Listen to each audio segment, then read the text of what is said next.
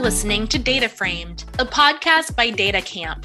In this show, you'll hear all the latest trends and insights in data science. Whether you're just getting started in your data career or you're a data leader looking to scale data driven decisions in your organization, join us for in depth discussions with data and analytics leaders at the forefront of the data revolution. Let's dive right in. Hi, everyone. As you may be able to tell from the accent, I'm not Adel. I am Richie, a data evangelist at DataCamp. So this week I'm filling in for Adel, and I'll shortly begin co hosting the DataFramed podcast. I've been working in data science and data science education for nearly two decades now, and I've watched the field go from being a niche, nerdy thing to, well, a mainstream nerdy thing. And I've spent a lot of my career providing data science support to biologists and chemists and business people. And my experience is that even incredibly smart people sometimes get terrified by having to analyze data.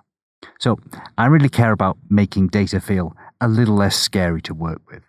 In the coming episodes, as well as revisiting the traditional data frame theme of helping organizations become data driven, I'd also like to provide some inspiration to you all about the joys and the possibilities of working with data. Once you get over the fear, there really is a lot of fun to be had. Today, we'll be talking about machine learning on low powered devices like phones and Internet of Things sensors. So, there's a really exciting emerging field, and I'm very much looking forward to finding out about it from Dan Situnayake. Dan is head of machine learning at Edge Impulse, and he's the author of the book TinyML and the forthcoming AI at the Edge. He previously worked at Google on TensorFlow Lite. So, all this is to say, he's a real expert in the field. Hi, Dan. Thanks for joining us. Today, we're going to be talking about machine learning on edge devices, and that term's actually fairly unfamiliar to me. So, perhaps for a bit of context, you could just start talking to us about, well, what actually is an edge device? Yeah, great question, Richie, and I'm I'm very excited to be here today. So, an edge device refers to a computer that's at the edge of the network. And so that sort of makes sense if you think of the internet as this big sprawling set of interconnected devices, but it has an an edge where there are devices that are sort of connected to the greater network on one side and then on the other side they're connected to the real world basically through sensors and other sorts of hardware. So a typical edge device might be for example, an internet connected camera, or it could be a personal fitness wearable that you wear around your wrist that logs when you're doing exercise and uploads data about it to the cloud. And there are tons of different applications for edge devices from everywhere through consumer electronics through to industrial systems, the, the kinds of devices that are monitoring industrial process in factories. And even the ultimate sort of edge device is a spacecraft, the Mars rovers that are up there driving around on Mars and they're collecting data and uploading it and sending it back to Earth. Those are our furthest edge devices yet. That's pretty impressive that it's such a broad range of different applications. But can you tell me why do you have to do machine learning on an edge device? So I think the standard thing, if I'm doing machine learning, is that I'm going to be doing something on my laptop. So that's going to be processing the model, or maybe I'm working in the cloud. So it's going to be some server somewhere processing things. Why would you want to do machine learning on a device which hasn't got very much power?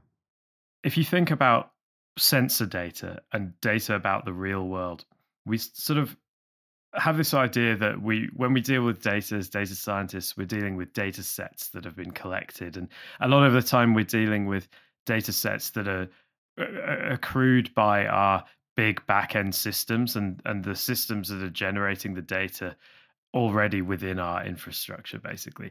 But if we're collecting sensor data so we're collecting data about the real world there's essentially like a, a bottleneck where the real world has an almost infinite amount of data. It's just this endless source of new information. Imagine you have a, a device out there that's collecting temperature and pressure and all sorts of other stuff that's related to climate or the weather.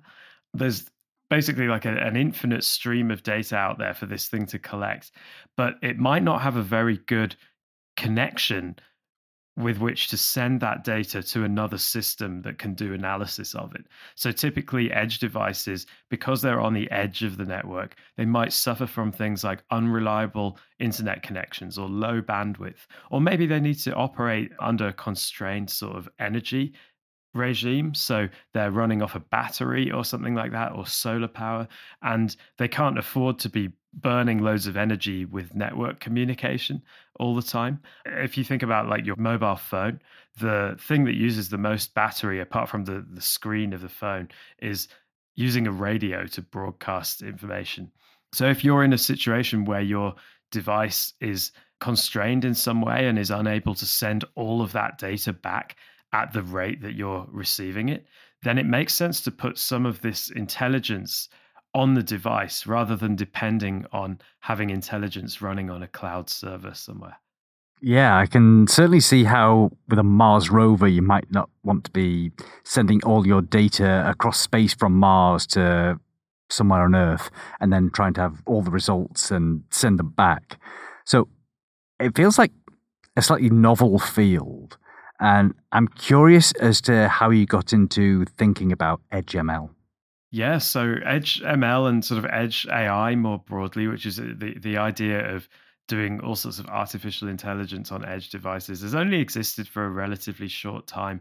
And essentially, the thing that's propagated it and allowed it to develop is the fact that these edge devices have gotten powerful enough that they're able to run some of these heavy lifting algorithms like deep learning models on device. But the way that I got involved with this was I was working at Google on the TensorFlow team. And TensorFlow, as you're, you're, probably aware, is Google's big deep learning framework. And there's a part of TensorFlow called TensorFlow Lite, which is basically designed around the idea of deploying models down to mobile phones because there are like mobile phones are edge devices, right? They're these little portable computers on the edge of the network with lots of sensors on. And some folks at Google realized it would be really cool to be able to run models on phones to do do all sorts of cool stuff.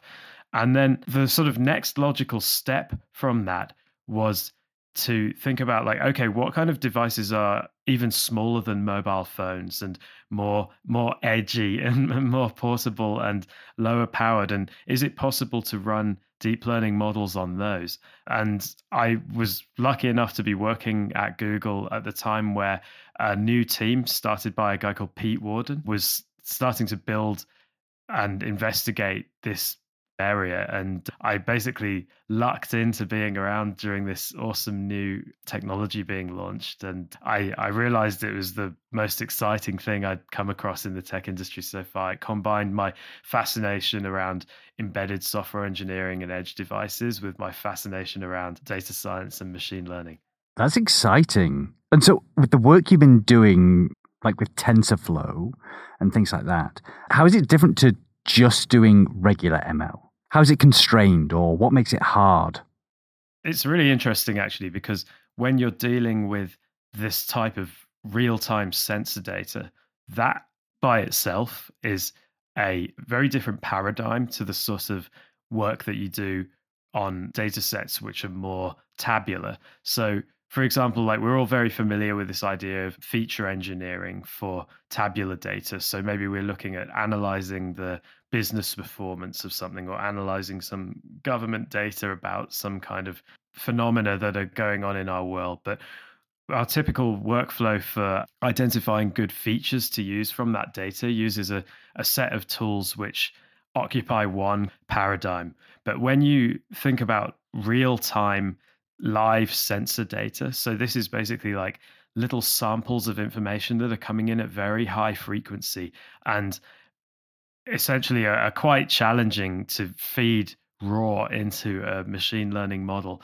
There's this whole extra field that has existed for a long time called digital signals processing, which is based around the idea that there are algorithms that can make sense of these kinds of real time streams of sensor data and distill them down and get the most interesting components most visible so that whatever you're trying to do downstream isn't swamped with all of this raw data. And these algorithms look very different from anything that you do with tabular data. For example, with audio data, you basically at a certain frequency get a long stream of numbers at a very high frequency, which represent the amount of sound pressure almost that's happening, the amount that your microphone's diaphragm is flexing at any given point.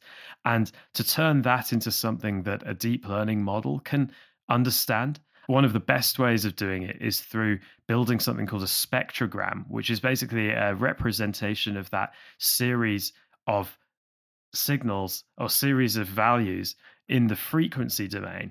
So instead of having a single column with these amplitude values, you end up with a 2D matrix, which is a representation of time on the x axis and frequency on the y axis that's bucketed into, into the individual buckets. And that is essentially like an image, and that's what you feed into your deep learning model. So you can use a convolutional neural network to understand it. So it's all about transforming signals from their raw form, which often isn't very convenient to work with, into a maybe higher dimensionality but lower frequency form, which is more convenient to use these machine learning tools.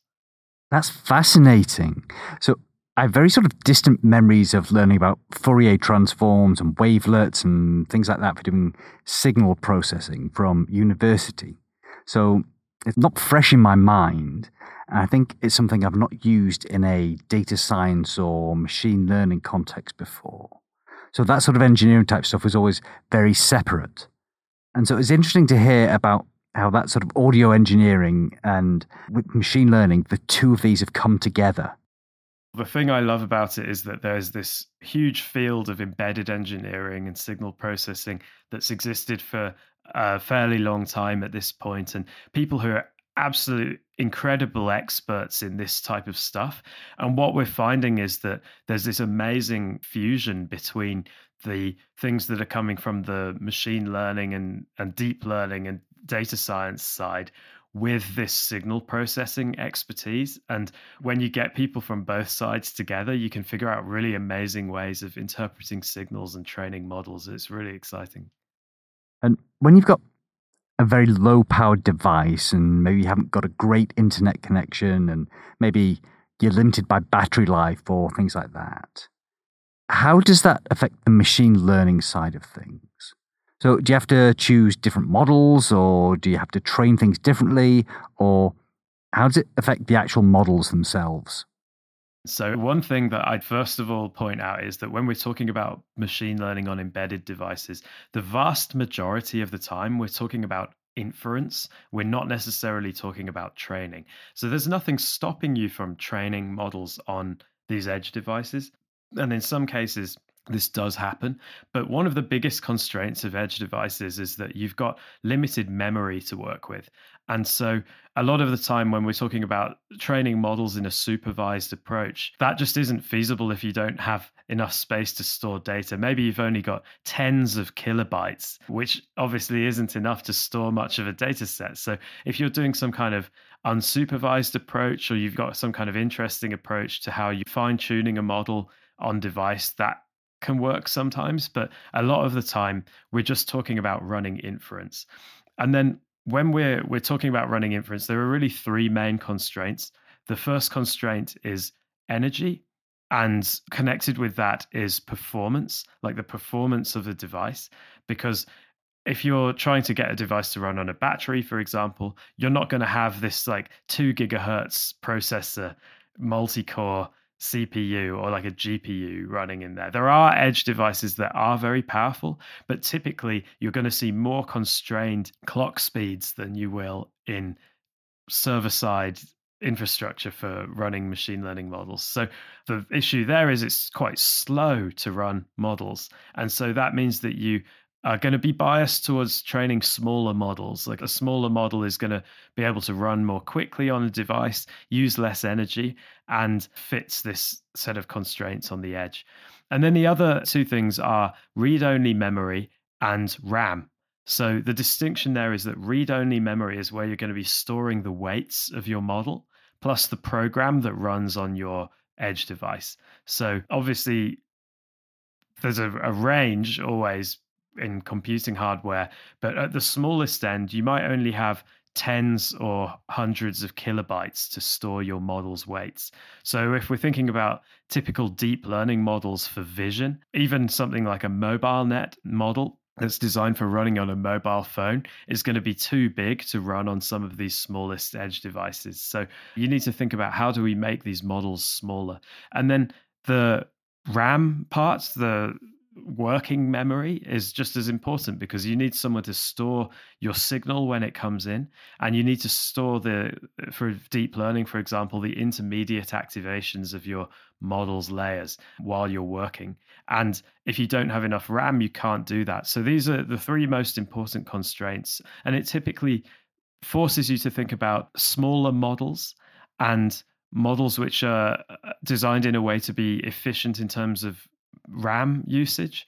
And it also encourages you to do as much signal processing as you can up front because there's often this trade off between you can basically extract features through signal processing and use a certain amount of compute and you can throw things at your deep learning model for example and make it figure out the feature extraction part too and for any given device there's going to be like an ideal set point for a particular data set where there's a, a perfect trade off between those two sections where it's the most efficient. But that's something you have to find on a per device and per data set basis. So there's this whole extra constraint that comes in that you don't have to really think about when you're thinking about data science on big powerful developer workstations or on servers in the back end. And for me, that's what makes it really exciting. It's always nice to have a constraint because it forces you to be creative and think of new ways of doing stuff. That's incredible.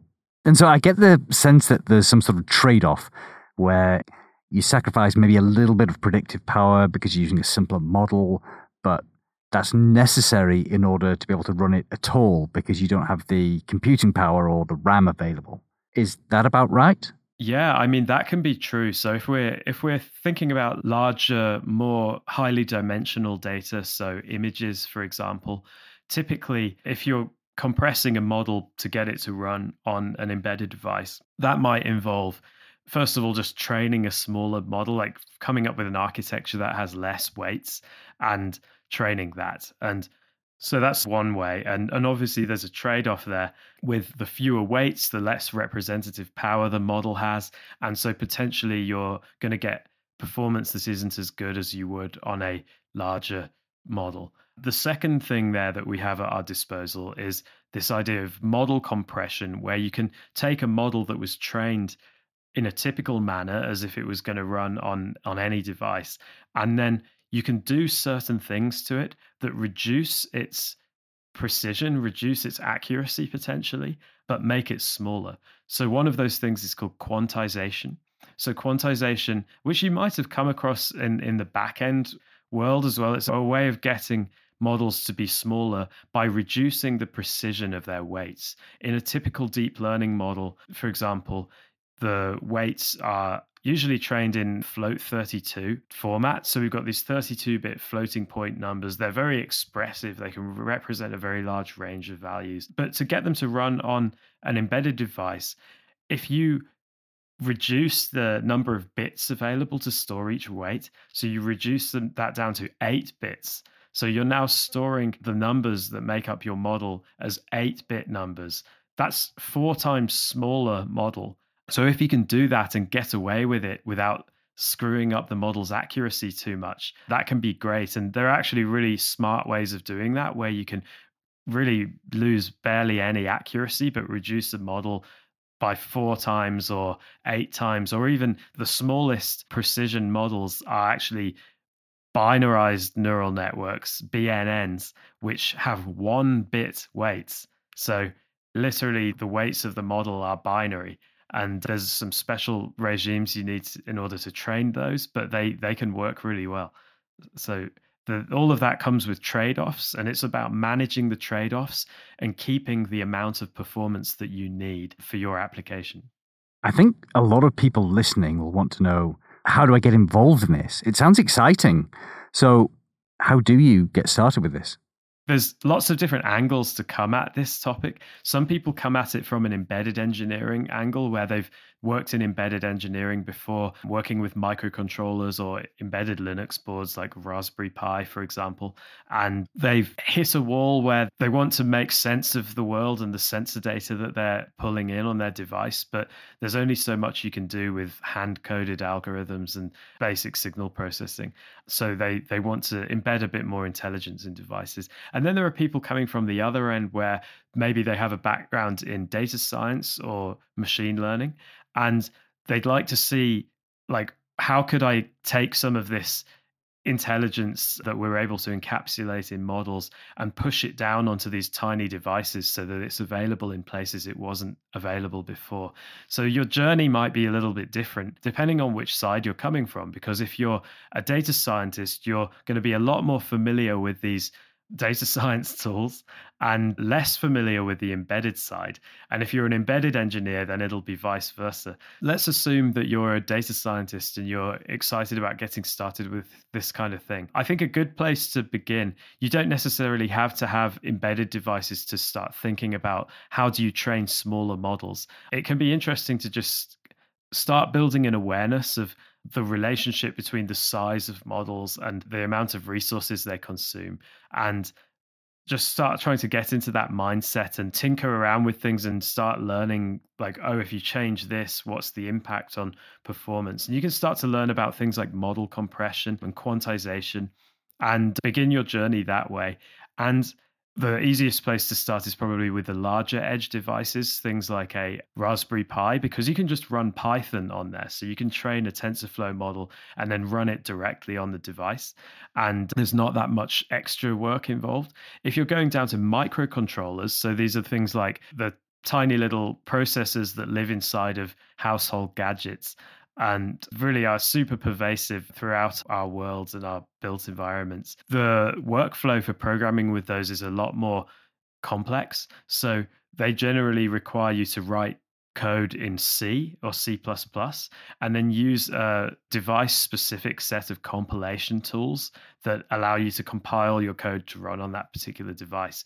So, a, a, very easy to use set of devices in that area made by a company called Arduino, and they make microcontrollers that are designed to be easy to program and easy to use. And they can be a really good starting point for embedded machine learning development. But it can be easy to get lost because there's so much going on in this field. So, what I, I would recommend, I'm a bit biased because I work for a company called Edge Impulse, and we have this amazing end to end suite of tools which allows you to integrate with devices, collect data sets, and experiment with combinations of signal processing and machine learning models and then deploy to devices. And I would recommend personally heading over to our documentation. Just search for Edge Impulse or go to edgeimpulse.com and dig in. And we've got loads of tutorials which are designed to make it easy to jump in and start learning about how all of these different moving parts relate to each other and how you can train a model and deploy it. Is there a sort of standard, easy first project? Like, what's the Hello World equivalent for EdgeML? So I wrote a book along with Pete Warden from the TensorFlow Lite Micro team a few years back. And the Hello World project that we came up for TinyML was basically looking at can you train a tiny model just to do some very arbitrary things? So for us, it was to predict the y value given the x value for a sine wave function. So train the simplest possible model and then just go through the process of converting it into a form that will run on an embedded device and then getting it deployed on there. And having all of the parts of this process are quite difficult. Training an effective model is difficult. Collecting a good data set is difficult. Signal processing is difficult. Deploying the device is difficult.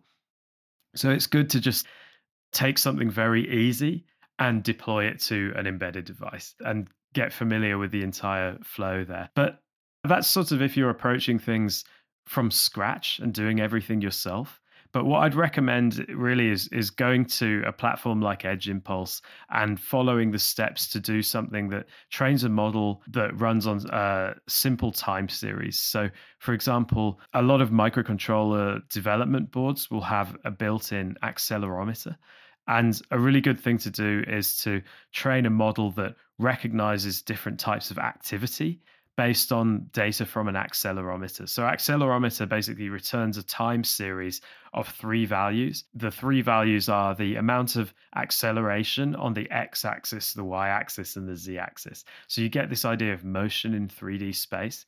And you can train a model to recognize different types of activity. So, like jogging versus doing push ups or something like that you collect a little data set with data for each of these motions and then train use some signal processing to extract the the pertinent information train a little model and then deploy it to the device and then you can like wear this thing on your arm and it will classify your activities. And that's really cool because that's how a smartwatch that people wear for fitness works that can understand when you're running versus swimming or something like that and you, you can start to see how this all fits together end to end. The tricky part is if you don't have any embedded experience, it becomes really difficult even to grab that initial data from a device. So that's why these sort of end to end frameworks, end to end platforms are so powerful because they come with all the software that you need in order to grab the data from the device.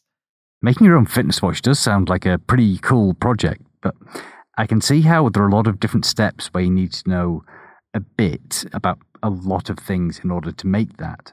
So maybe talk about when people are trying to do this, what's a good idea and what's a bad idea. So perhaps can you tell me a bit about what are common mistakes that people make when they're trying to do this sort of thing?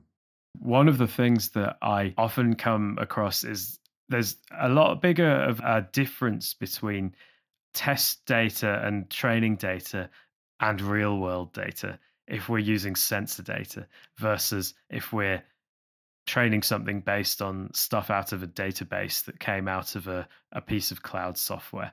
So the thing with tabular data that's based on like i don't know the the behavior of users in a social network or something like that is that the data gets measured in the same way and that gets collected in the same way during data collection and during production it's just that we sort of took a snapshot at a certain moment in time and we've got now a bunch of, of training and testing data and after that time all the real world data is generated in exactly the same way but with embedded machine learning, you have a bit more of a challenge around when you collect data. Imagine we're going to design a new product. We're designing a new kind of smartwatch that's supposed to help, I don't know, climbers and, and give them some feedback on their climbing. So this device doesn't actually exist yet.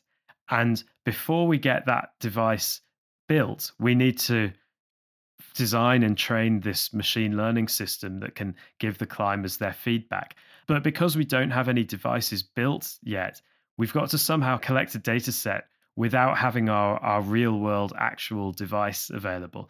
And so to begin with, we'll have to come up with some prototype that just collects data from some sensors. Maybe it's sort of roughly the same size and shape that the real thing will be, and have some people wear that device and do some climbing and label the data in some way.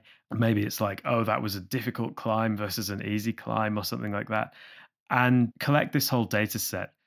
And once we've done that, we can train a model and we can test it and we can see okay this model can classify accurately whether this was an easy climb or a difficult climb.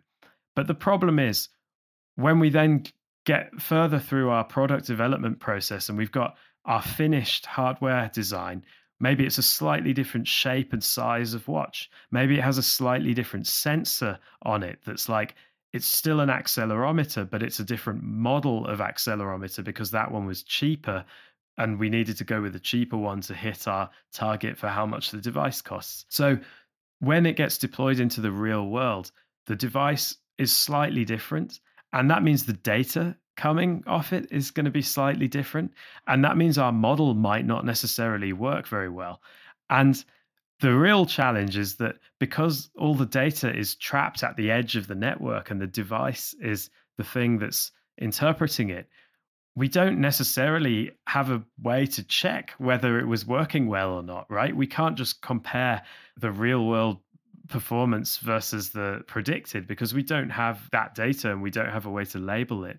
So there's this big risk that you can end up training a model that looks really good before it hits production and then when it hits production when it gets deployed to a real device it doesn't work very well and that's obviously a risk in all of data science, but it's especially amplified here because we've got less feedback loops between development and production. So that's probably the, the biggest, scariest thing that we, we have to work around as a field. Oh, wow. Uh, yeah, I'm sure that could be a problem. And so, how do companies deal with this sort of thing?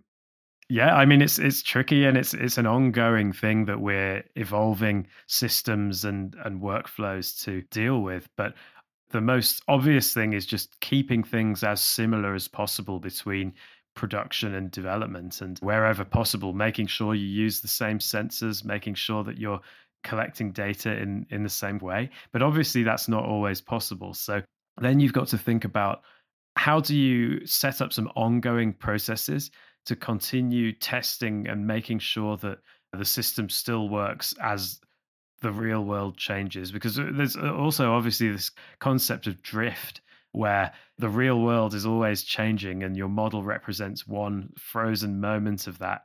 And that's even more amplified in this field because we're dealing directly with real world data that's captured from sensors. So one of the things that you can do is periodically send people out to capture more data and test your model against that so that can be a helpful signal. So it's not as good as directly looking at what's happening in the real world, but it's going to give you a periodic snapshot of what's happening and you can see okay with this new data i've collected the model's still working. Another thing you can do is look at the output of your model. So presumably these devices the smartwatches that uh, people are wearing for climbing they would be reporting data back into some system. So if they determine that the the climb was challenging, then that gets logged in the user's account somewhere so they can see it later. So, one thing you can do is look at the distributions of the outputs of the model over time.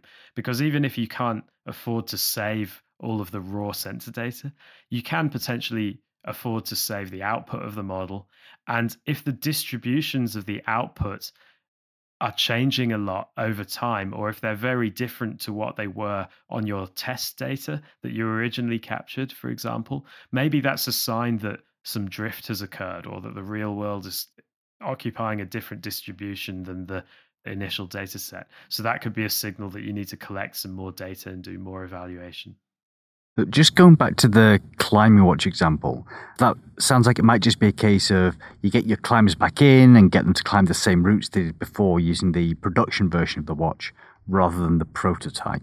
Exactly, yeah. And and maybe you made the mistake of initially collecting data from professional climbers and then you found out that the people who are buying your watch in the public are just amateurs and so maybe you need to get some amateurs to come in and collect data from them and that gives you a better representation of what's out there in the real world. So all of this stuff is things you've got to be really careful about in your sort of experiment design.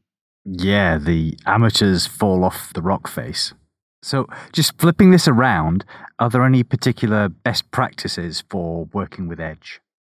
It's a big big field so there's lots of different individual places but i think that the most important thing for me is to try and figure out because this is such a big area there are so so many steps in the workflow of going from a data set to a, a model deployed on a device. Coming up with a good understanding of all of the different moving parts at the very beginning is very important. So understanding what is the hardware we're going to be deploying this to. So much of these things are based around like figuring out a good compromise based on the hardware that you'll be deploying to.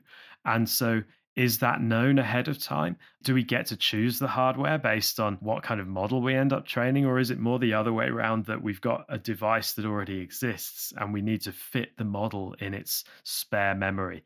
So, getting that pinned down at the beginning is really, really important. And that will inform the entire rest of the project. The second thing that's really important, I think, is just having an understanding of what are we trying to achieve here?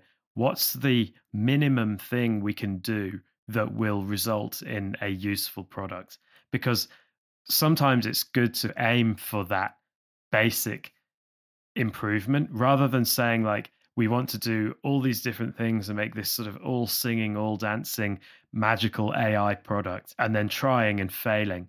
It's better to choose one simple, straightforward thing, which is going to be helpful to your customers, and then deliver on that.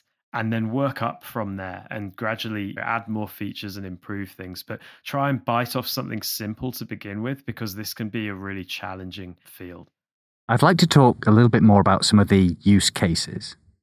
So, you mentioned that really high tech thing with the Mars rover, and then there's a sort of consumer product idea with this climate watch. And then you talked a bit about sensors and things. So, can you just give me some more examples of where this might get used? At Edge Impulse, we have customers across pretty much any space you can imagine. It covers everything from consumer products that use a little bit of intelligence to do something smarter in the home all the way through to industrial systems that are understanding what's going on in a factory, maybe analyzing products for quality after they've been manufactured so you can understand whether there are flaws in your manufacturing process. Healthcare is an interesting area, interpreting biosignals using machine learning to understand how someone's body is functioning or the, the progression of a disease. Agriculture is a really interesting one, understanding like how plants are growing or how animal health is or understanding climate. So anywhere where there's direct connection to the real world and tangible things that are going on and we need to know more about it. Any field you can think of there are applications for embedded machine learning. yeah, it's amazing. Uh, machine learning is just sort of invading every part of our lives. So yeah, it's interesting. That that's something I really find exciting about this is that until now, machine learning has been something that's existed in a constrained set of places that it will fit, right? We've got these big, huge models running on powerful computers, but now we're able to push machine learning down to smaller and smaller devices so it can fit more neatly into little corners of our lives. It democratizes things a little bit rather than needing these one size fits all giant models that are running in the cloud at some big tech company's data center, we can have little tiny models that are trained by people who are working in little corners of the world, whether it's in some niche field or a place that has particular problems and challenges that we can address with machine learning. And it's a lot more feasible to get good performance out of these smaller models in little constrained contexts rather than trying to create these big giant models that do everything. So lots of tiny, tiny things on tiny machines. So that's cool. This is very much an emerging field, and I get the feeling that there's lots of progress being made, but maybe there are some sorts of limitations at the moment. So perhaps you can talk a bit about where the sticking points are, particularly with TinyML, where I imagine you've got even stronger constraints. So, one of the biggest things is around tooling. And essentially, if you are working in embedded software or hardware design, chances are if you're building something in agriculture, for example, your team is going to have a lot of experience and a lot of expertise around agriculture, and you're using that to design and if, build an effective product that works in that domain. So, if you are working in that domain and you're you're already a deep expert in your domain and you're a deep expert in embedded engineering, you probably don't have the bandwidth to also become a deep expert in machine learning. If you want to use machine learning as part of a project, to begin with, there's this huge, really difficult learning curve where you've got to become an expert in ML and then apply that knowledge to the problem that you're trying to solve. So, the big problem and the big challenge is how do we make it so that people who are domain experts in embedded engineering and in whatever field they're working in can use machine learning without having to become a machine learning expert, without having to take years to study the field and, and learn the ins and outs of data science. So that's where there's a huge amount of opportunity in this field is building tools that empower people who are not from machine learning and data science background. And obviously, to build those tools requires data science and machine learning expertise. So there's there's a huge opportunity and a huge challenge there in adjusting and adapting these tool chains so that people who are experts in one little subject area that's very important can make use of them. That agriculture example really resonates with me. So, my father in law was a sheep farmer, and while he had decades and decades and decades of farming experience, I don't think he ever touched a computer in his life. And so, getting him to think about machine learning would very much be a no go area. But trying to get all that domain knowledge he had into some kind of model would be a very interesting challenge. So I can see how that would be a difficult thing. Yeah, absolutely. And that's even something we've directly seen people using edge AI models to recognize when sheep are in different parts of a farm or walking across the road or devices that are, are worn around an animal's neck that keep track of their biosignals and their activity so that you can understand how healthy they are. So, how are things progressing at the moment? What are the most important challenges that are being worked on? So, right now, I think some of the biggest, most important work is in this uh, field of opening up access to people and allowing people to understand the machine learning workflow without being a machine learning expert. Basically building tools to understand sensor data and be able to look at how good a data set is of sensor data and understand quality and give people feedback around like oh you should be collecting more examples of this type of thing one of the biggest difficulties is that collecting labeled data can be very difficult if you think about sensor data essentially it's like big, massive time series of numbers, and it can be quite inscrutable. You can't necessarily look at a table of all of these rows, like a thousand rows per second of some arbitrary value that gets read from a sensor and make any sense of it as a person. So we need to come up with techniques that allow people to take a big data set of like hundreds of hours of unlabeled high frequency sensor data and label it and then be able to use it for training or perhaps be able to do some kind of training that doesn't depend on labels so that's that's a really big thing another big thing is understanding the performance of models on this type of data and explaining how models are performing and where they're working well and where they aren't across a, a big data set of this type of difficult to interpret data. One thing that's quite surprising in this field that we found is that the device constraints around memory and latency and so on aren't as big an obstacle as you would think because it turns out if you use some intelligent signal processing and you train a small model, you can often do a lot with very minimal hardware. We're used to turning things up to the max and going with the biggest model that you can get away with without overfitting and and all of that type of thing but if you're thinking about fitting models onto these devices there's a surprising amount you can do with what little space you have there are a lot of people in the field looking into compression and how can you fit bigger and bigger models onto smaller and smaller devices but it's quite rare for us that we have a customer who needs to do something that requires a model that's too big to fit on an embedded device. It's more often that they don't have a good enough data set to be able to train that model in the first place. That seems to be a common thing with machine learning. So, so that actually the hard part is getting good data in order to run the model rather than the actual modeling part itself. Absolutely, yeah. And especially with sensor data, where if you're looking at things like natural language or image data. There are huge data sets out there that have been scraped from the internet that people used to be able to use for creating and benchmarking new types of models. But with sensor data, there just isn't that much out there. And people who have access to sensor data are quite wary about sharing it because it represents significant intellectual property on their part. If you have a, a, company that manufactures some kind of widget and you've got all sorts of sensors on all of your equipment that monitor how this manufacturing is going, that represents valuable data that your company can use to potentially improve its processes. And you don't necessarily want your competitors getting a hold of it. So that's a, a challenge as well, is like the availability of data sets and the issues around privacy and sharing of data sets. Yeah, I can see how that would be a problem. Uh, maybe if there are any listeners who have sensor data sets that they can publicly share, then I'd encourage you to do that if you can do it without causing any privacy problems or IP problems.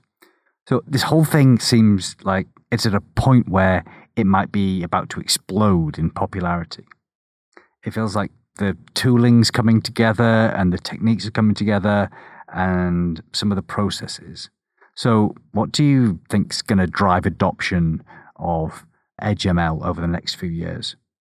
Yeah, the, the way we think about this is sort of there's this massive untapped potential based on sensor data that we've got these these huge incredibly valuable pools of data basically that exist in the real world that are completely discarded right now most data that's connected collected by IoT devices, for example, isn't really used for anything. And we've got all this technology around sensors and embedded devices that can collect lots of data about real world situations, but we're basically not making any use of it yet because of these bandwidth and latency constraints, things like that. So what's going to drive this is that there's huge untapped value in this data throughout industry and consumer devices and everywhere. And suddenly we've got the tools that allow us to make use of it to build better products and do things more intelligently and be more efficient and create higher quality products on a manufacturing line, for example, or to monitor our natural world to understand how ecologies and, and the environment are doing and how, how the climate is changing. So there's a huge need to interpret all of this data so that we can make use of it. And this is the technology that allows us to do that. Exciting times. So, for people who want to give this a try, but maybe don't necessarily want to go it alone, are there any good communities for people who want to get started? There's a, a really awesome group called the TinyML Foundation, which has existed since quite early on in this field, who run a series of meetup groups across the world. There's dozens of them where you can go to local meetups with other people who are interested in this field. So if you go to tinyml.org, you can find some links to those. And the TinyML Foundation also run a conference or a few conferences every year in different parts of the world. And we do these weekly or bi weekly talks as well that you can watch that are broadcast live and they're also on YouTube and so on. There's also a few forums around. So Edge Impulse forum is a really good place to go. If you go to the edgeimpulse.com website, there's a link there and there's a ton of people hanging out talking about embedded machine learning.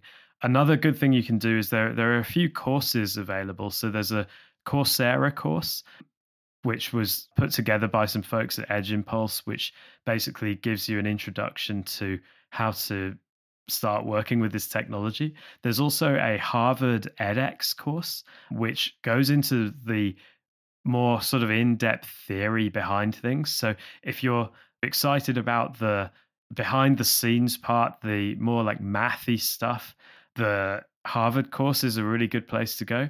If you're excited about the application stuff and how do I just as quickly as possible start building things with this technology, then the Coursera course is really good.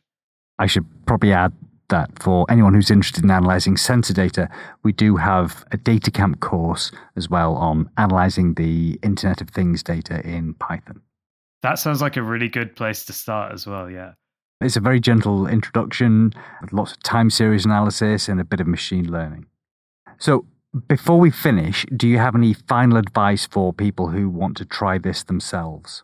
Yeah, so don't be scared. Like, this is a big field. There's a lot of moving parts, a lot of complexity, but it's definitely possible to focus on the bit that you care about and sort of ignore the rest of the complexity if you use the right tools. So, I wouldn't recommend most people starting from scratch and trying to learn all of these little pieces and all the moving parts at the same time. If you're already interested in data science and machine learning, then find a platform that automates the embedded side of it for you. So it makes it easy to collect some data sets, makes it easy to deploy to a device, and then you can focus on the machine learning part. Otherwise, if you're an embedded engineer and you're excited about doing that part and you don't necessarily want to spend years becoming a data science expert, the same sort of platforms will help you focus on the embedded part and building the products you want without having to go back to school. So definitely don't be afraid to use tools to help you and don't try and start everything from scratch because it's very difficult. Okay, thank you very much for answering all the questions. It's been a real pleasure having you on the podcast. Thank you very much, Dan. Likewise, thank you, Richie. It's been awesome chatting with you today.